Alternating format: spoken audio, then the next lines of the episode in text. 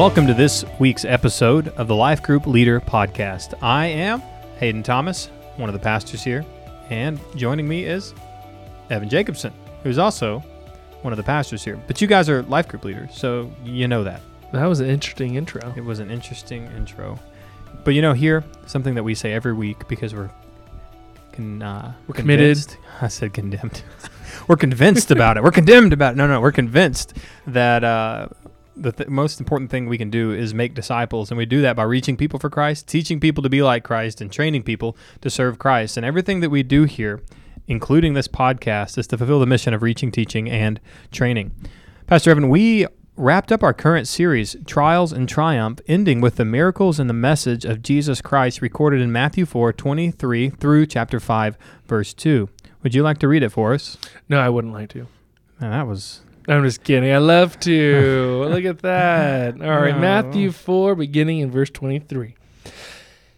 And he went throughout all Galilee, teaching in their synagogues and proclaiming the gospel of the kingdom and healing every disease and every affliction among the people. So his fame spread throughout, throughout all Syria, and they brought him all the sick, those afflicted with various diseases and pains, those oppressed by demons, those having seizures and paralytics, and he healed them. And great crowds followed him from Galilee and the Decapolis, and from Jerusalem and Judea, and from beyond the Jordan. Seeing the crowds, he went up went up on the mountain, and when he sat down, his disciples came to him, and he opened his mouth and taught them.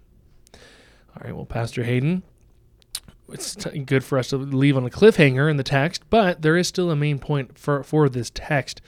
Um, before we go into your sermon focus, can you help our life group leaders, you know, remind us of the inclusio that you mentioned in uh, Matthew? Yeah, Matthew 4 23 uh, and Matthew 9. I have to open up my notes, but 35. 35, I think, yeah, 35 uh, gives us uh, very similar statements uh, that teach us. Uh, I'm going to open up my notes just anyway. There we go. Uh, that show us Matthew is introducing a section of Scripture, chapters 5 through 9, and he closes that uh, section of Scripture before he also, even in that same text, in the other verses, uh, in verses 36, 37, and 38, he introduces us into a new section of Scripture, which helps us understand the movement of uh, Jesus' ministry, but also what Matthew is doing in the literary uh, uh, function of the Gospel of Matthew. And so you see that, uh, that inclusio, where that whole block of teaching belongs together uh, to help us understand what was actually going on. Matthew was showing us the message and the miracles of Jesus to prove that he was the Son of God. All right. Well, with that, knowing that there is a setup to come, there's still a main point to this text. So, Right. what was the main focus of the sermon? The main focus was this power and authority of Jesus that was revealed through his miraculous acts ought to be sufficient proof for us to fully trust the authority of his message. Very simple, Very simple. very straightforward. It is. All right. Well, Pastor, you have three points. Make Jesus' message the main thing. Make Jesus' miracles about his message, and sit under trusted biblical teaching. Okay, so with point number one, as life group leaders, making Jesus' message the main thing, how can we as life group leaders do this, but also how can we help our life groups do this? How can we support the church's effort to make Jesus' message the focus of our church? uh, by continually focusing in on the message. Uh, that is making sure that we don't uh, sway or swerve or drift into focusing on anything else. And that happens a lot in organizations and even our personal lives as we set out for this mission that mission A. And by the end of the process or months in, we recognize that we're doing something completely different than what we committed to at the beginning. Churches are guilty of this uh, a lot throughout history. Uh, the church in Revelation, one of the churches in Revelation, uh, Jesus said, "You've lost your first love." Which church was that? Philadelphia, Eph- Ephesus. Philadelphia was good. Philadelphia was good. Okay. Well, Ephesus had lost its first love. What? It was focusing on the right thing, and through the process, over time, it made its focus on something else completely. And so, uh, we don't want to lose the first love that is Christ in our church, and we want to make sure that.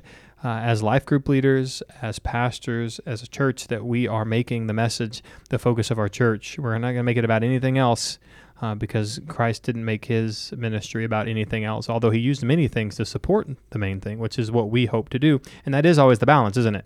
Using things like uh, Podcasts. s- podcast celebrations that we have four times a year. Uh, a lot of those other ministries, this Family Matters conference, all these extras that we do on the side are meant to keep the main thing the main thing. It, allows us to focus on the main thing by doing these other things. But when those things became become the main thing, like what if we just became a, a church that just put on conferences? Well, that's not the main thing, right? So we have to make, or what if we become a church that just does a celebration every Sunday? Well, that's great, but it's not the main thing. You can't say, "Oh, that's a bad thing." Well, you're right, but it's not the main thing. And so we got to make sure as a church that we keep the main thing the main thing. So, how then can we help our life groups understand what it looks like to have a life centered around Jesus' message? How can we communicate that to our life groups? Well, that is interestingly enough one of the hard uh, truths. It's not a hard concept; it's a hard truth that we have to deal with. And it's like, okay, how do we make sure that our lives center around the message of Jesus? Like, ask yourself: is is what you do throughout the week center on the message of Jesus? Like, one of the hard truths that we realize is so much of what we do day to day and week to week has nothing to do with the message of Jesus Christ, has nothing to do with the gospel. So it's really not a hard concept. It's just a hard truth to swallow because we recognize that we don't do it. And so it is oftentimes hard for a world and even church members to say, well, how important is this whole message of Jesus when it doesn't seem like anybody is focusing on it in their lives? Well, just because people don't notice it or recognize it or live it doesn't doesn't dictate its importance. You know, there's a lot of things that people don't recognize and understand that are very very important. You know, uh, I mean, I can just think throughout history. Uh, just because a group of people recognize something as unimportant doesn't or unimportant doesn't mean it is.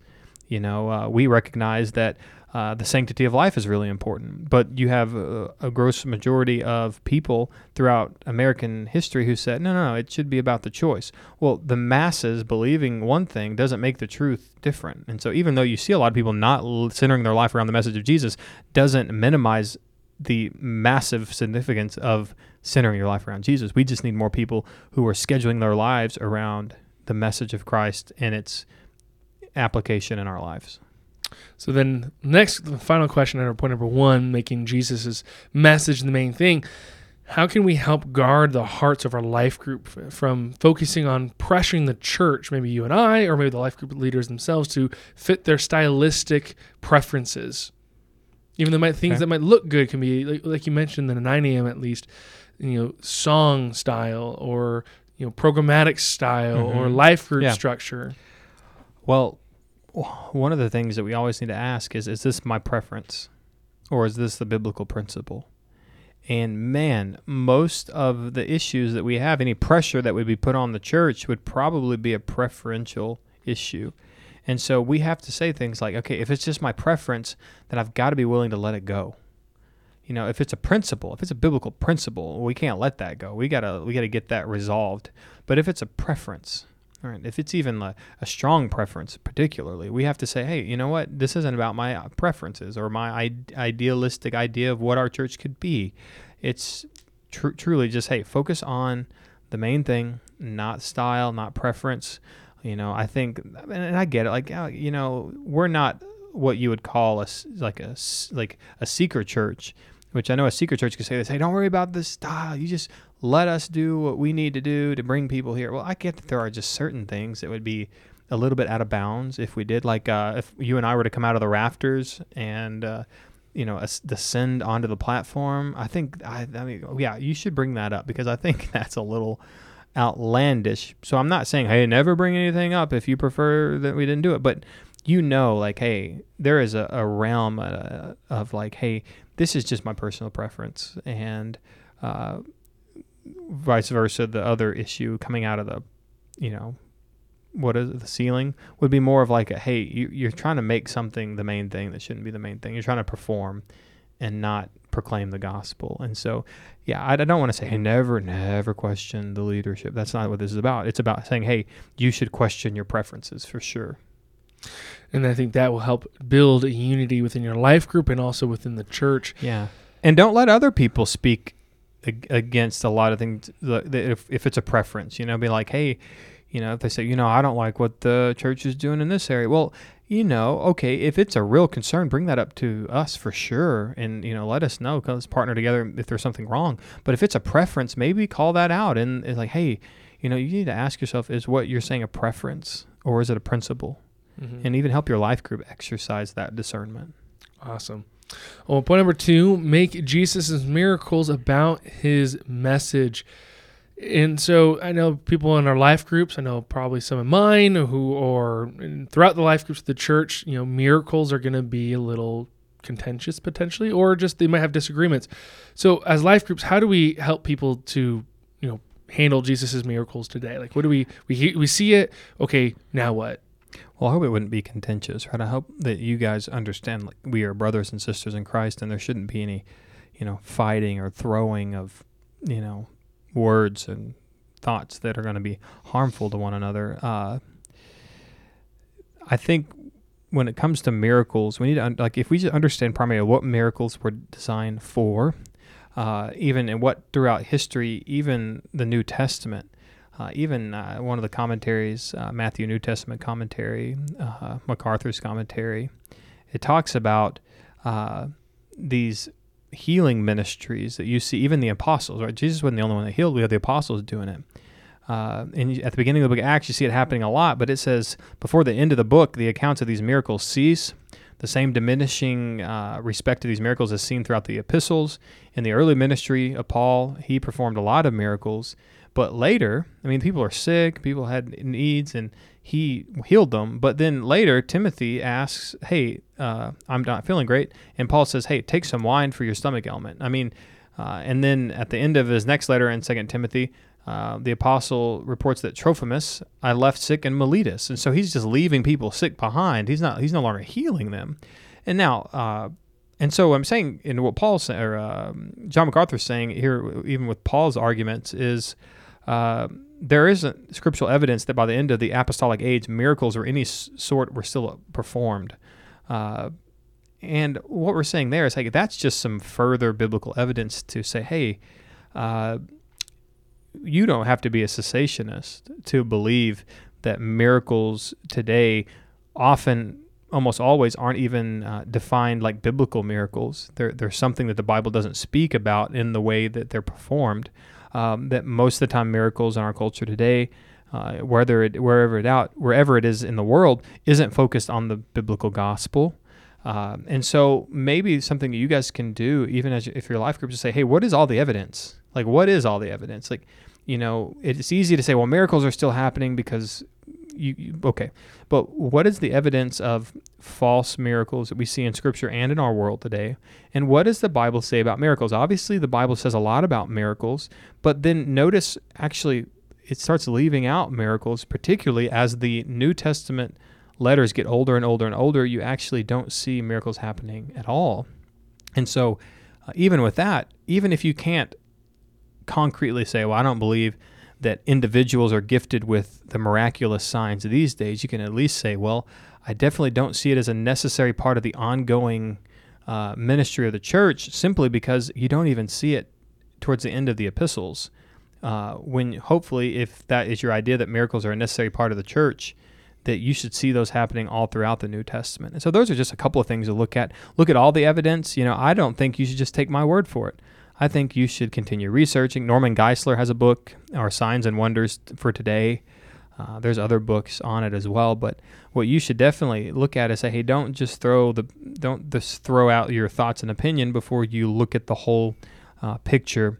Uh, particularly, even in the first century, uh, first, second, third century, with the early church fathers who were discipled by the apostles, almost all uh, uniformly, I say almost because I don't have proof that it was every one of them, but I believe it's every one of them, uh, talked about how miracles have ceased since all the apostles died. So there's some really good historical proof that the miracles were just to authenticate the gospel message from Jesus and the apostles. And then after that, it wasn't necessary because the message had already been authenticated and proven through the message and ministries of Jesus and the apostles. Is that helpful?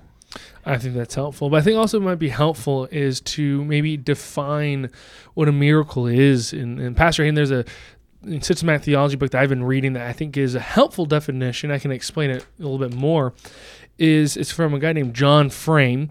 In his judgment, the best definition of the word miracle is this an extraordinary manifestation of God's covenant lordship. Now, people might not like that because, well, what, isn't a miracle uh, the break of space and time? Maybe you can define the laws of space and time. Yeah, there we go. The laws of space and time. Um, and people might, oh, we might categorize it into here's the big miracles and little miracles, because if we just put scientific law being broken, that doesn't cover all the miracles or really what the Bible describes signs, wonders, mighty deeds that God does. You know, what is break of natural law, in quote unquote, is going to be raising from the dead. Um, but funny enough, God uses nature to actually do something extraordinary, like parting the Red Sea. If you read the Exodus account carefully, it says he used a strong wind to push back the sea. That's an extraordinary event, but he used nature to influence it didn't nature. break the laws of nature. He just used nature. He used the laws of nature. And sure. so, one way to put it, as I like to do when I do partners with people, is we remember we're deists, not theists, and so the laws of nature are not um, Mother Nature. Mother Nature. The laws of nature are not independent of God. Really, what nature is, the study of science, is no, is noticing the behavior of God because God is working the implications every atom in a sense. He's working everything, and so this is how he normally behaves. But there's sometimes some extraordinary manifestation that he acts differently to prove a. And so that might be a helpful way to define miracle is an extraordinary manifestation of God's covenant lordship. Right, and the easy another easy uh, evidence, you know, is when you talk about miracles is to say, are they focusing on the message? Because if they're not, there's really good biblical evidence there that whatever they're doing is not of the Lord. And there's a lot of demonic representations of miracles. We see that throughout Scripture. And even today, I 100% believe there are demonic manifestations of, of healing and miracles and uh, that are designed to uh, manipulate or to uh, uh to further the agenda of, of Satan, no doubt. I mean, you see that even when it was Moses, you see that in Old Testament with Moses and, and Aaron, magicians. Right? and the magicians. And uh, I mean, that's, that's a scary thought to say, you know, the powers of evil also have this ability to perform wonders and miracles. And uh, I believe the epistles in the New Testament even talks about there's times coming where people are going to mislead people and even through miraculous ways. And we know for the fact that when the Antichrist comes and uh, during that age, there's going to be a lot of uh, signs and wonders and miracles that are done by false prophets. And so, all that we're saying is you got to be careful in every miracle, every uh, you know, uh, shouldn't just say every miracle, every uh, announcement of, of a miracle happening. You just need to ask, what are they making this about? Because I didn't hear in that article or that testimony about the saving work of Jesus Christ on the cross. All I'm hearing about is this wonderful, amazing, crazy thing that got me excited about something. Like that's not what this is about. And so you just got to be careful, life group leaders. Help your group. I mean, walk, tread lightly there. You know, I don't tread lightly. Be careful, uh, but you know, help people. You know, understand the main thing is the main thing. All right, and finally, point number three is for us to sit under trusted biblical teaching. How is how is we as life group leaders? How can we explain what it looks like to sit under biblical teaching well? Well, are you going to corporate gatherings whenever the Bible is being taught? As you go to them, are you preparing to be there, or are you just trying to show up? Are you getting there late? Are you getting there on time? Am I going to hear? Am I going to listen? Am I going uh, in expectation for what God is going to show me through His Word? Am I going prepared with a pen and a notebook, uh, note sheet, uh, laptop, iPad? I mean, am I, am I going to say, hey, God has something to say from His Word, and He's giving us pastor teachers to help us rightly divide the word of truth, and I'm ready to hear. And then when I'm ready to hear and I'm ready to listen, am I ready to apply? And so that's a good way to understand how do I do that biblically? Well, there you go. How do I do that well? That's those are some good applications for how to sit under trusted biblical teaching.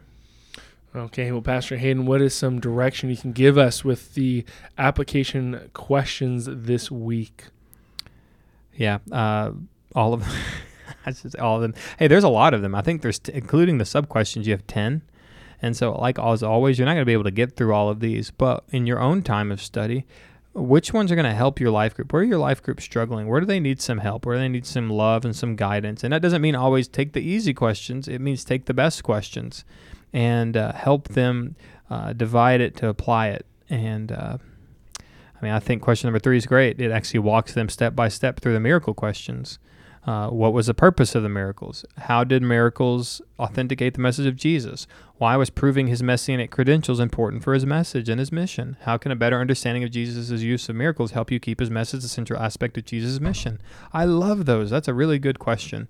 Um, but all of them, obviously, I think will be helpful. But make sure you find the ones that are really, really helpful.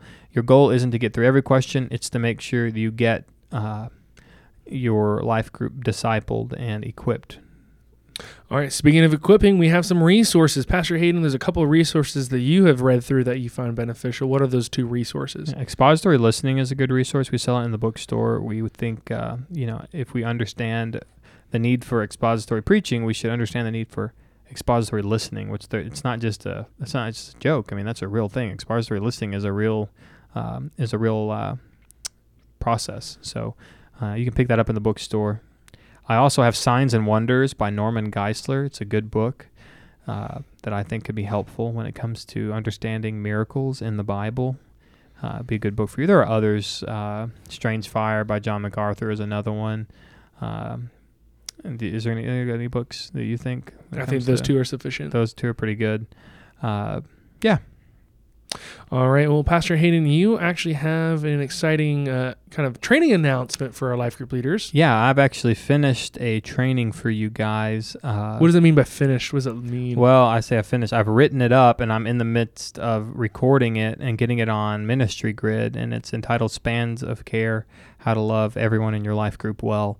And I want to help you guys answer some of the questions and concerns you guys had about how do I minister to everyone in my life group and I've made a training for it. I'm in the process of uh, recording it and getting it all on Ministry Grid. So pray for me.